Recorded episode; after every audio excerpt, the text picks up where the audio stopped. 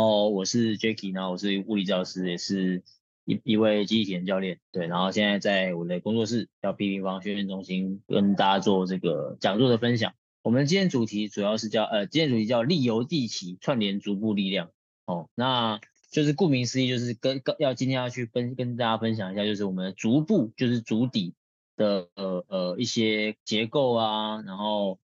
用力方法啊，发力啊，然后跟一些呃肌肉啊，还有一些我们一些神经系统的话，是怎么去串联我们的整个下肢的力量，然后。呃，等于说，其实我们在我们只要在地上行走，或是我们做任何训练，只要是脚在地板上的，其实你都是跟地板去做反应，然后根据地板去做互动，然后产生那样的力量。所以你的足部一定要有一定的呃不一样的能力，包括吸震啊、推进啊、呃缓冲吸收啊这些能力，才可以去让力量很很好的去串联起来。对。哦，所以我们今天的前面哦，今天我们其实讲讲的内容会不会再太多？那主要就是针对到几个部分，像足部的剖析，然后前面会讲足部的构造，然后再会讲最常见就是足弓塌陷。其实亚洲人或者说台湾人有蛮大概有七八成以上都有一些都都有功能性扁平足的问题。那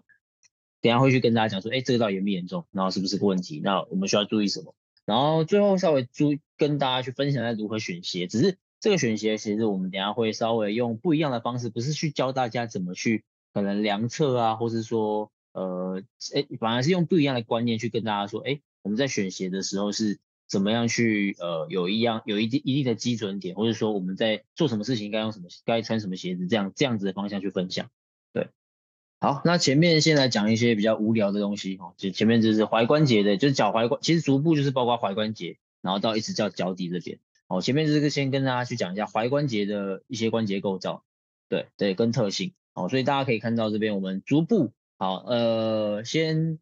呃跟大家就是互动一下，就是诶大家知道足足部总共有，就是我们包括这个足讲足部的部分总共有几块骨头？呃，好，OK，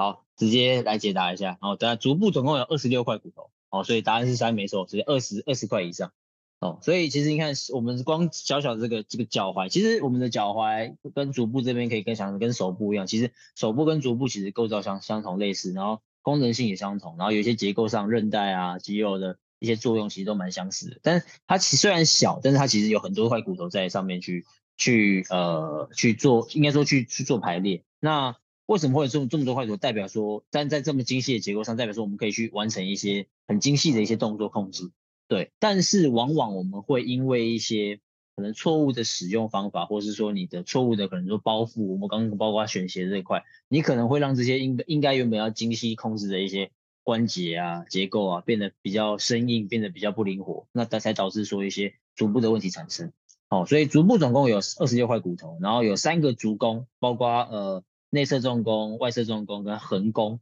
这三个。足弓去，然后搭配我们的脚底的足底筋膜，去让我们的足部可以让呃产生一些对产让我们脚部脚产生一些比较行动自如的一些动作，对，然后再来讲关节的部分哦，关节部分其实我们一般来讲的就是呃踝关节，讲讲的就是这个呃胫距关节叫做踝关节，对，然后另外一个叫做呃胫腓联合关节，就是在你的。距骨上面的这个骨头，一个叫胫骨，一个叫腓骨，这之间有个叫联合关节的东西。对，然后再来就是呃连呃胫，我们刚刚讲一般的踝关节，这个胫距关节其实就是让我们脚踝可以上下搬来搬去这样子，就是上下背屈跟直屈这个动作。对，然后刚刚讲的那个比较高位的胫腓联合关节，其实就是拿来做一些旋转动作。哦，就跟你的前臂一样，我们其实一样，刚刚我讲的说脚踝就跟这这边一样，所以。你想想看，胫那个你的胫腓联合关节就跟你的这个呃前臂一样，有比较偏耻骨跟比较偏偏橈骨偏橈骨这样这两个骨头，所以它一样是可以做旋转动作。像你要开门啊，那脚踝其实一样，你可以做一些左右的旋转动作。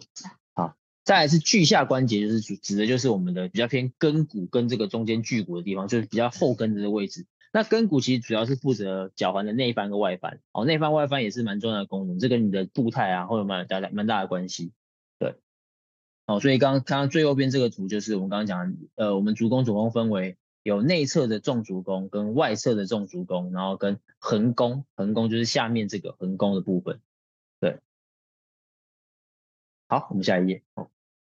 然后再来细部分解一下，我们来来看一下，就是我们的足部的结构，它到底是呃怎么去区分。然后一般在那个刚刚讲的这个跟骨部跟骨后面，我们在总共会分成三等份。然后大家可以看到，是三等份其实比例上不是一致的。哦，你的前面的呃，我们从后面开始讲，后面跟骨的部分是后足的部分，然后中间有一个叫中足的部分，然后前足其实相对是比较大，但前足就指指的就是你的脚趾头的部分，对。好，然后再再我们稍微细分一下，后足是就是我们脚脚踝整个足踝结构的一个根基，哦，它就是因为从上方去承接你身体重量，而且我们这这这个重点可以大家先记起来一下，我们在走路的时候一定是后足先触地，哦，后足先触地，所以代表是你应该在走路是脚跟先触地，所以其实有蛮多人呃步态上问题，其实我们我临床上常常看到就是呃跟他讲了才知道说，哎。我原来原来走路应该要脚跟先触地了，但代表说他平常可能都是用前脚掌来触地，那这个就一定会产生一些小腿紧绷啊，或是说一些可能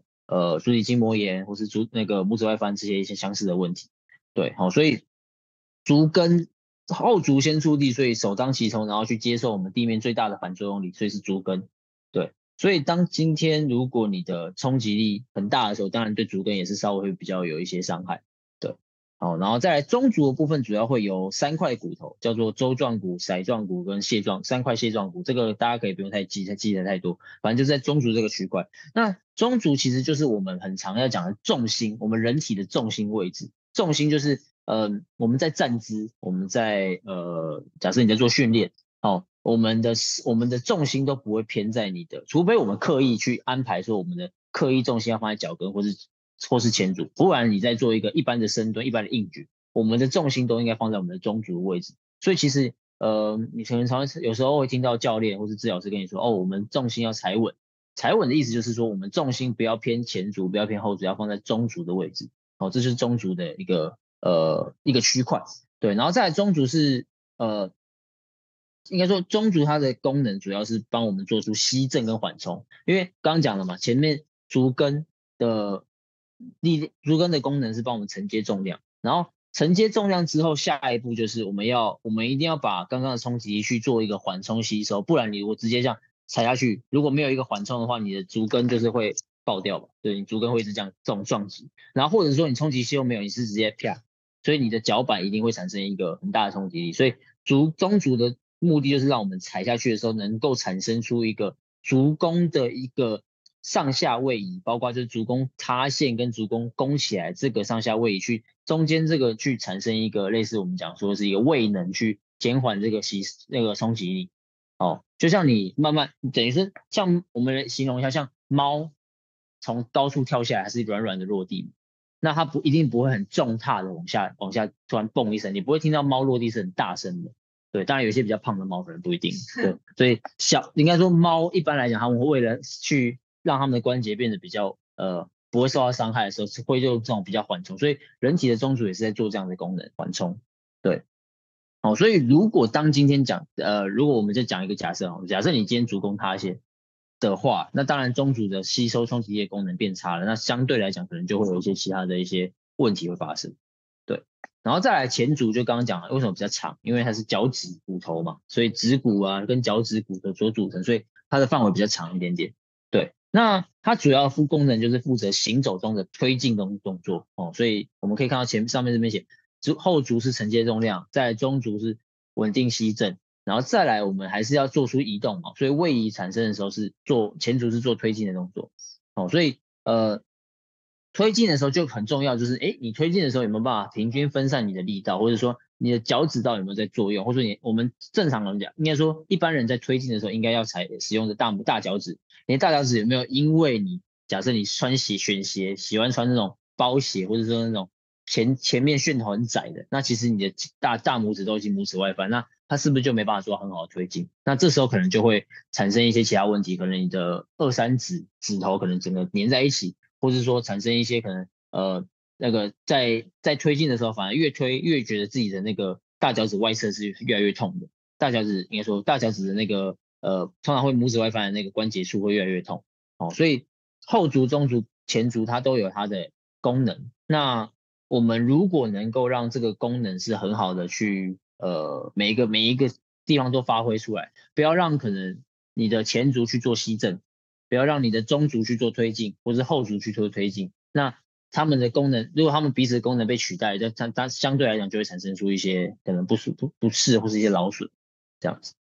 好，那下一页我们要讲的就是功能性的扁平足。哦，那功能性扁平足其实讲的就是呃不是先天结构性造成的扁平足。那另外一个讲法叫成人可动性扁平足。那一般来讲，我们会这样判断呢，就是你在没有承重的时候，如果你是有一个足弓的，你可以就是大家可以现在自己看看自己的脚，你在没有承重的时候是有足弓的。但是你把脚可能你坐在地板，你坐着坐着，然后踩下去的时候，就发现自己的足弓可能就塌下去了。那这样子就是属于功能性扁平足的范畴。对，那现在目前大家可以，我们中间稍微小插播一下，大家可以稍微看看一下自己的脚哦，就是你在搬起来的时候，你觉得，哎，你看起来侧边看起来你是有足弓，有个有一个微笑曲线，对，有个凹陷的感觉。然后但是你踩下去，踩在地板上就会发现，哎，它塌进去了。那如果你有发现这个问题的话，有没有像功能性扁平足这样子检检测？呃，大家也不用害羞了，因为我也有了，所以我说了这个问题不是应该说，嗯，比例蛮高的。然后应该，也不是说，呃，不是说健康的人就没有，或者说也不能说不健康的人都有。功能性扁平足其实不见得是一个大问题哦。有时候我们刚刚讲，其实呃，其实在在就最主要讲的是功能的部分。所以如果你有功能性扁平足，反而要更注意一下自己，它是相对来讲比较稍微可能你说比较有风险一点点，但不代表它有问题。好，那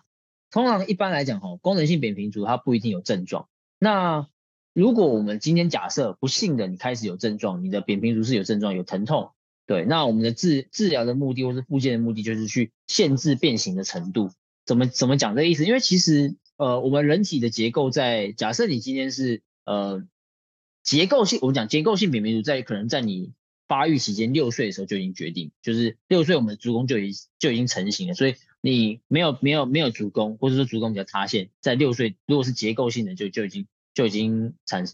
造造造成这个定局。但是如果是功能性扁平足，我们是有机会去。透过一些方式去延缓它的严严重程度，哦，所以呃要怎么去延延延延延缓这个严重程度？第一个就是改变你的平活动跟休息，就是停止高冲击的运动哦，因为像高冲击运动，包括落地很快啊，或者说跑呃，或是说冲击力很大的这些运动，像篮球、排球、跑步这些，其实相对来讲都对于脚冲击会比较大一点。所以当你今天有症状的时候，其实就要先稍微让这些运动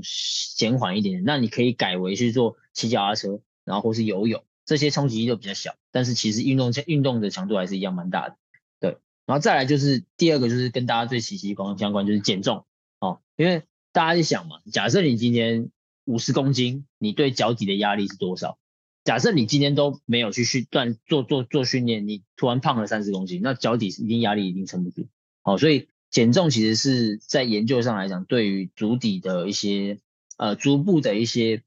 健康度是一个有很直接的一个改善的一个一个方式，当然，所以大家会想说，哎，减重很困难了，对。但是减重同时也可以去改变很多健康状态，所以大家要去去正视这个问题，对。哦，然后体重就过重，其实会增加足部的负担、跟腰部的负担，还有膝关节的负担、髋关节的负担，所以我们关节都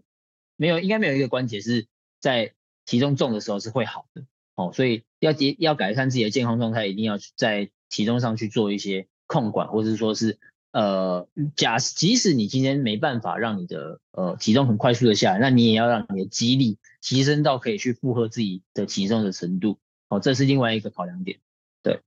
好，再来就是呃使使用一些足部的一些脚具，包括像一些足弓垫啊，然后可能足弓鞋啊，去减少足弓有过度的过度的塌陷。哦，临床上这这这样的效果其实是蛮蛮直觉，蛮蛮直接可以可以改善的。对，然后再来就是更换鞋子。哦，这个我常跟我的一些患者啊，去去去讨论，就是我会问他说，哎，你的鞋子就只有平常就只有一双鞋吗？在，或者是说平常你有在替换鞋子吗？或者说你在不同场合穿不一样鞋子吗？那蛮大多数人我发现，哎，还蛮常人就是一双一双鞋穿到底，穿到底，然后就是每天上班都穿，然后去运动也穿那双鞋，然后平常外出散步也是这双鞋。对，所以嗯呃，那但是之前我读过一个 paper 啊，其实他在里面研究就会讲到说，呃，他叫讲的就是说你的 shoes 的呃 switch，或者说那个叫反正更替。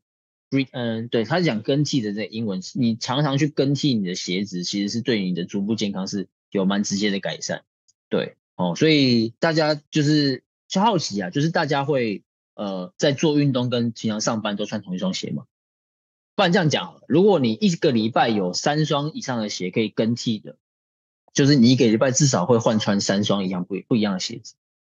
这样的问题我们就可以看出大家。是不是鞋控哦？没有，是不是很爱买鞋子？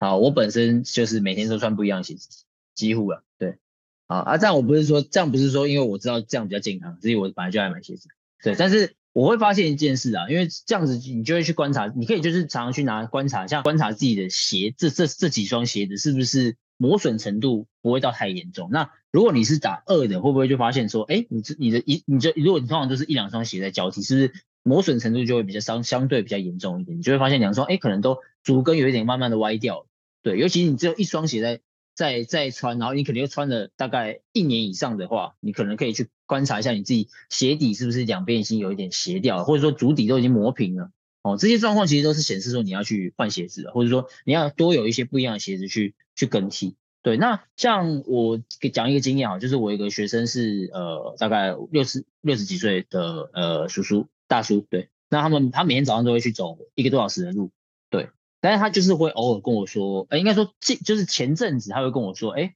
开始就是他平平常每天都走路啊，但是为什么最近开始觉得小腿开始不舒服，或者说脚跟开始怪怪的，对，或足底开始怪怪的，那我就我就问说，哎，我就问了他很多人，我们都想了很多，就是哎，其实活动量也没有变多啊，每天也是走那些路啊，然后路况也差不多，都走一样的地方，对，那最后就去把问题去拿拿起来，他拿他拿他的鞋子起来看。哦，好，真的真的是那那双鞋，就是因为他也是每天都穿同一双鞋那种人，对，所以就是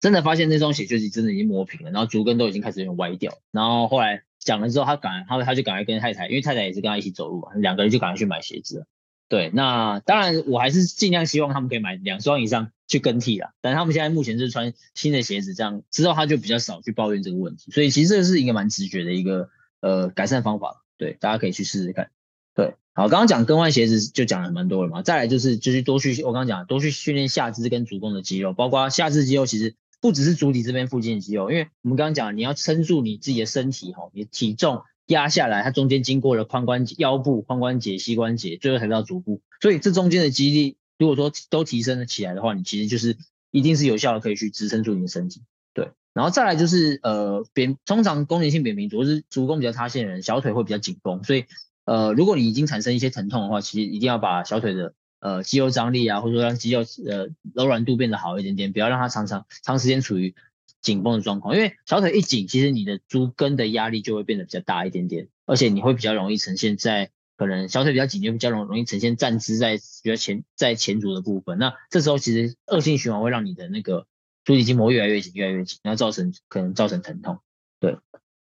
然后当然我刚刚讲有些有些。功能性扁平人、扁扁平足的人不会有症状，但是还是要持续要注意说，你有没有因为一些做一些活动，你的足弓塌陷程度变多，然后说有没有出现疼痛？对，像我自己本身就是，我也是功能性扁平，但是我没有什么疼痛出现。对，因为可能我也在训练，然后我也对自己的足部有很多的一些呃，应该说一些关注了，就是包括训练它，或者说一些呃伸展它。那这些这这个待会我们都会去在后面去跟大家去做一个分享。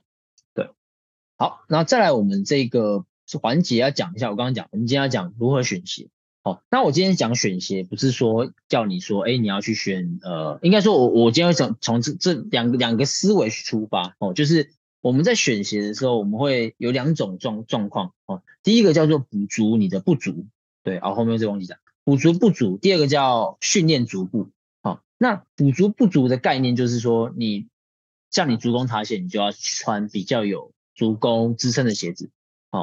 足够支，所以它重点在足够支撑，然后再来就是适合你的运动类型。哦，今天你穿，今天你跑步会比较需要一些呃很自然的一个推进力，因为跑步的时候不是在跟跟走路的跟走路的时候的机制不太一样，它不会完全是大部分状况下不会是后跟落先落地，它比较像前足先落地。那想当然你可能就会需要一些鞋款，它的跑步鞋款大部分都会做的比较，大家可以看一下现在比较新型的一些跑步鞋，对，呃。然后第一个，上班跑步，上班跑步穿跑鞋，为什么？呃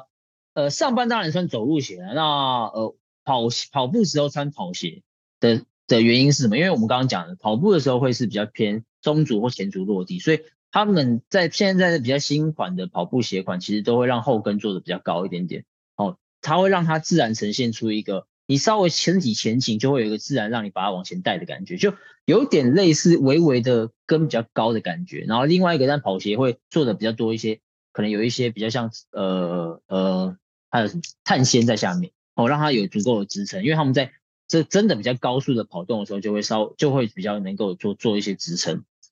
好，训练的时候穿训练鞋是为什么？因为训练的时候，其实我们在做很多肌力训练，其实需要比较稳固的平面。哦，所以当你今天穿跑鞋去做训练的时候，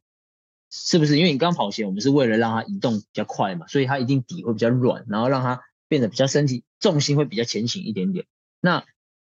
所以当你今天如果在训练的时候穿一个比较软的鞋，你就很像是假设你在深蹲的，你脚是在一个很像泡棉上面，那想想当然你在深蹲的时候一定是会不太稳定的。那这时候是你就会听到你的教练说，哎，你要这个时候你要换鞋啊，或者说你要干干脆叫你把鞋子脱掉。对，所以训练的时候为什么要穿训练鞋的原因，就是因为我们在做训练的时候，大部分会需要比较一个稳固的平面，所以比较不适合穿跑鞋。大家不用害怕，因为我觉得蛮多人都是这样的，因为其实我自己的学生也很多，那也很多人也很多很多的状况是这样，就是他们训练的时候，其实你去看他们穿的鞋，其实还是一般的跑步鞋。那当然我有时候会提醒啦，但是我知道说其实呃不是每个人都会想要去，因为可能一个礼拜搞不好，假设上训就做训练可能一两次而已。不会有人想去投资一双可能训练鞋，那可能除非像我们每天都要都要教教很多堂课，所以就要就要去让自己那个在做示范的时候是有很稳固的平面，对。但是其实还是比较良比较建议大家在训练的时候是去，穿着训练鞋款，就是底比较硬比较稳。那呃另外一个替代方案啦，因为其实像一般你会看到有些人穿那个板鞋，就是滑板鞋，或是说像 Converse 那种胶底的硬底鞋，那所以其实相对来讲他在做呃。静态的重量训练其实是还蛮适合的。那我这边秀出来这个是呃要要讲，这这个叫做 Reebok，我我没有没有叶配啊，就是 Reebok Nano 系列。那它其实就是说符合 CrossFit 的鞋子。那基本上它就是 CrossFit 本来就是混合健身嘛，所以他们就是会可能做一做一些可能举重动作、重训动作之后，可能会有跑跳类的动作，所以它可能也是相对来讲就是比较适合跑跳又是。重训，那我刚刚讲的 Converse 那种，它可能就比较适合哦，maybe 跟静态的深蹲、硬举，或是说一些静态的分腿蹲的动作。对，所以训练上还是穿训练鞋比较好。但是如果如果说你做的都是比较静态的训练，其其实可以穿一般。假设你本来就有 Converse 啊，或是说这种帆布鞋比较较比较硬底的鞋子。然后第三个当然就爬山就应该穿登山鞋。好，这边问一下有没有人穿跑步鞋去爬山的？好，跑步鞋呃没有没有真的。对，穿跑步鞋当然去爬山就是第一个你要想，就是如果你爬的山，它的呃崎比较崎岖，包括石头比较硬，其实还蛮容易伤你的鞋子的。如果你的，但是我知道其实现在有一些比较像是越野跑步鞋，那它的底可能就会比较偏向是比较像是呃登山鞋的底，那那种就还还不错。对，就是它还至少还堪用。对，那但是。但是大家还是要考量一下，因为跑步鞋它通常都是包覆性不要没那么高，所以其实对于你的假设，你今天下山的时候，可能一拐，你这个脚踝就就就扭伤了。对，其实还蛮常见会这样子，因为我之前也穿过，我我之前我自己还是越野跑鞋，我之前穿穿穿去爬山也是常常会时不时觉得快要扭到，当然没有真的扭到，但是就是在穿跑步鞋，为什么为什么为什么登山鞋会都蛮多会做高筒，然后底很硬。底很厚，就是为目的可能就是还是要做足够的包覆、足够的支撑的。对，你会发现差很多啦。那当然，大家有时候会觉得，哎，登山鞋第一个贵，第二个它可能呃很很厚重、笨重。但是必你必须想，你去山里面，其实你说石头会不会很尖什么的，你搞不好你其实一双跑鞋可能就真的报废了。所以其实还是，如果你真的是很经常性的登山登山的人的话，还是要去装备，还是要装备还是要先先准备好。好，下一页。好，刚刚讲前面讲的那个思维是，刚刚讲是说我们在补足不足的时候，对。那今天如果说我们的思维是训练足部，哦，就是你对你的足部想要产生一些训练，让你的，因为我们刚刚讲这些东西补足嘛，所以补足就相对来讲比较没办法达到，就是它它是帮你补足，它没有帮你去做训练，就是你会因为透过这些。呃外在的一些这种呃包覆性，去让你可以从事你比较喜欢的运动类型。对，但是假设今天我们如果说以呃足部健康来讲，我们其实会更希望你长时间去做一些最最足部的一些训练。那呃训练足部的概念就是在选鞋的话，就是尽量越少支撑越好，就是你要让你的足底是最呃得到最大的释放，让你可以感感在你做任何动作的时候可以感觉到你的足部，对，然后可以去开发自身足部的潜能。那哦，你们有超慢跑？那、你们是在哦，但是他们也是线上的。所以建议他们穿跑鞋。哦，如果我我我会说啊，如果你觉得你做那些东西做完之后，脚跟跟腱或者说你的小腿会觉得特别的紧绷，或者说不舒服，我会建我就会建议你还是在家里超慢跑，还是要穿跑步鞋。对，可能会压力会小一点，因为毕竟在因为可能又你们又不是在草皮上在跑，所以其实相对来讲，其实说真的，呃，或者也不是在 PU 跑道上。那都还是有差，所以可能还是建议穿那个跑鞋会比较好。重复的在，比如说因为时装或是目的。对，而且这样超慢跑，你们做的是原地吗？还是是哦？如果是原地，又跟我们平常会行进推出去有点不一样，因为它还是会有一些力矩上的不一样，就是你不是推进下去做缓冲，所以它可能在我会觉得超慢跑反而反而比较适合穿鞋的原因是这样子。对，它因为它跟平静，你如果有移动出去的跑步，可能还对，它会重复，它会不会不会那么那么压力那么大？对，它比较垂直一点啦，可以这样讲。对，不是水平方向。对，所以哦，刚刚讲，所以训练不足部，我们会尽量穿比较赤足脚感的鞋。哦，那第一个你会发现他们底都稍微比较软一点点。对，那当然他们这种像赤足鞋款，当然也有的也会做一些比较像越野一点点，它一样是底会稍微比较有一些颗粒感。对，但是它最最着重的部分都是让你的足底可以得到最大的释放，然后让你可以感觉到你的脚趾在里面做做各各种的动作。对，哦，所以呃，这个我觉得就是大家如果说自己因为呃在家训练当然可以穿可以次足嘛，但是你假设你去外面运动中心或是说连锁健身房，他们可能就会规定你说，哎，哦，我们这里不能赤脚，可能因为卫生考量啊。所以这时候其实如果说你的考量是说，哎。我们在足部健康化，我觉我觉得就可以去选购一些比较次足的鞋款，让你在训练的时候可以感觉到你的脚底。前提是其实呃，我刚刚讲有疼痛状况，建议还是穿支撑性足够。所以像刚刚前面讲的，如果你因为你的扁平足已经有一点点脚底的不适感的话，其实还是建议要穿足够支撑性足够。等到你状况比较好，再去换成比较像次足的方式，或是说比较次足的鞋款去做训练。对，对好，所以最后讨论的部分就是，如果你足弓塌陷有塌陷状况，其实但是你没有症状，其实不用太担心啊，只要注意自己在进行较高冲击力运动的时候有没有加剧塌陷情形，或是甚至引起疼痛的状况，这样这样子状这样子的考量就好了。对对，如果你本来就刚刚我讲的，你看你自己有那种功能性的扁平足的问题，但是你开始你原本没有怎样，但是你开始去跑步，或者说你平常有跑步，但是现最近跑步起来开始觉得哎足弓开始疼痛，或者说跟跟腱开始疼痛，那可能就要稍微去呃去关注一下这边附近的一些健康状况。啊，包括我刚刚讲的一些测试，看一下自己有没有一些习惯惯性，然后或者说去找一个物理治疗师去做一些评估，对哦，然后再也可以利用刚刚我们今天教的这些运动方式去去做一个可能说自己自我的一些复健，或者说自我的一些动作的诱发这样子，对哦，所以我们今天内容大概到这边，好的。